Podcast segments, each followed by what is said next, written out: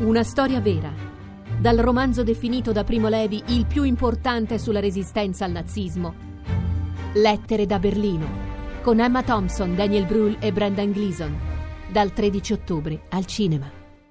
Buongiorno, grazie. Eh, se non sbaglio lei aveva ragionato anche su, su, questo, cioè su un successo di Milano che la rende, lei scrive, la capitale culturale del paese, probabilmente la città più interessante dove vivere in Italia nel 2016, ma anche una città dove il privato, che ha una lunga secolare storia a Milano, ha riempito un vuoto.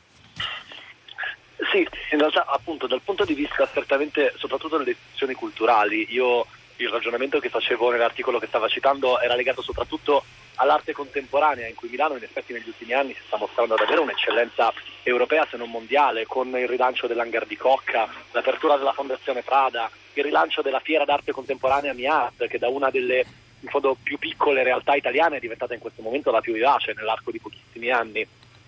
Eh, tutto questo è innegabile ed è innegabile il ruolo che Expo ha svolto come catalizzatore di queste cose ed è sotto gli occhi di tutti il fatto che siano le iniziative private. Uh, una cosa su cui però è interessante ragionare anche in virtù della um, lungimiranza milanese di cui parlava il professor Dell'Occhio prima è che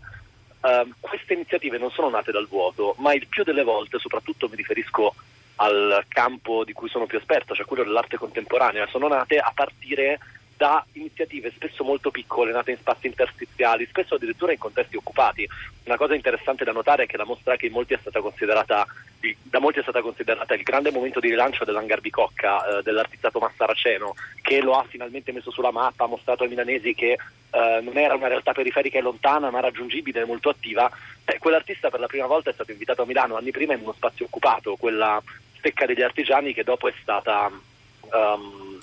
eh, rasa al suolo per fare spazio al uh, verde verticale di Boeri. Uh, allo stesso modo una delle realtà più interessanti sulla, nella ricerca sull'innovazione culturale a Milano, che è il gruppo ASC dell'Università Bocconi, adesso ha inglobato un piccolo centro di ricerca di nome Gasconade, nato dal basso all'interno sempre di una, in origine di una realtà occupata come Isola Art Center, poi eh, resosi semi-autonomo grazie a un crowdfunding fra vari fond- uh, finanziatori privati e che però adesso in qualche modo non riesce più a sostentarsi all'interno di questo mercato così uh, dinamico senza il supporto che per fortuna c'è di un'istituzione come la Bocconi. Uh, allora, proprio in virtù non tanto della celebrazione della Fondazione Prada attuale, dell'hangar di Cocca attuali, del nuovo parco di sculture che faranno a City Life, che sono delle grandissime cose per la città di oggi,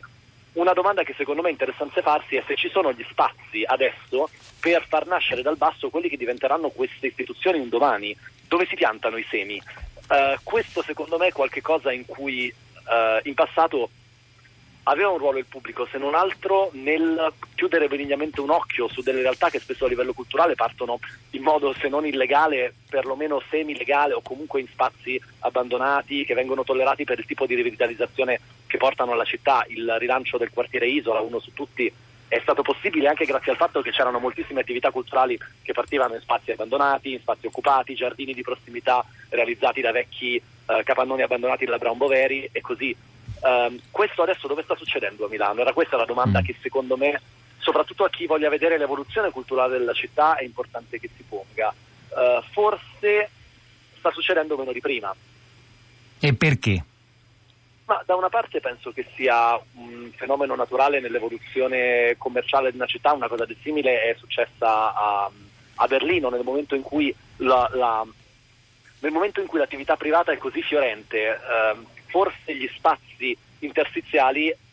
che per decenni nel tessuto delle città, soprattutto nel centro, uh, ci sono stati, se non altro per inefficienze di mercato, per uh, um, zone d'ombra in cui non arrivava uh, la, l'iniziativa privata, adesso forse questi spazi si stanno restringendo perché giustamente l'iniziativa privata ha un volano molto più, molto più dinamico. E quindi forse starebbe al pubblico riuscire in qualche modo a creare degli spazi in cui si possa partire da zero, in cui queste cose possano fiorire. Adesso penso fra un mesetto il comune ehm, in collaborazione con un gruppo di, di sviluppo immobiliare starà rilanciando la vecchia casa degli artisti, uno storico centro d'arte occupato in Corso Garibaldi che adesso con un bando sarà aperto a, dei, a giovani artisti e associazioni per provare a ricreare qualcosa di simile. Questo di sicuro a mio parere è un'iniziativa estremamente meritoria, eh, è una delle uniche e penso che dal punto di vista della crescita culturale di Milano nei prossimi 10-15 anni questo sia qualcosa da tenere molto a mente perché adesso questa è una città in cui è facile per la Fondazione Prada aprire un grattacielo d'oro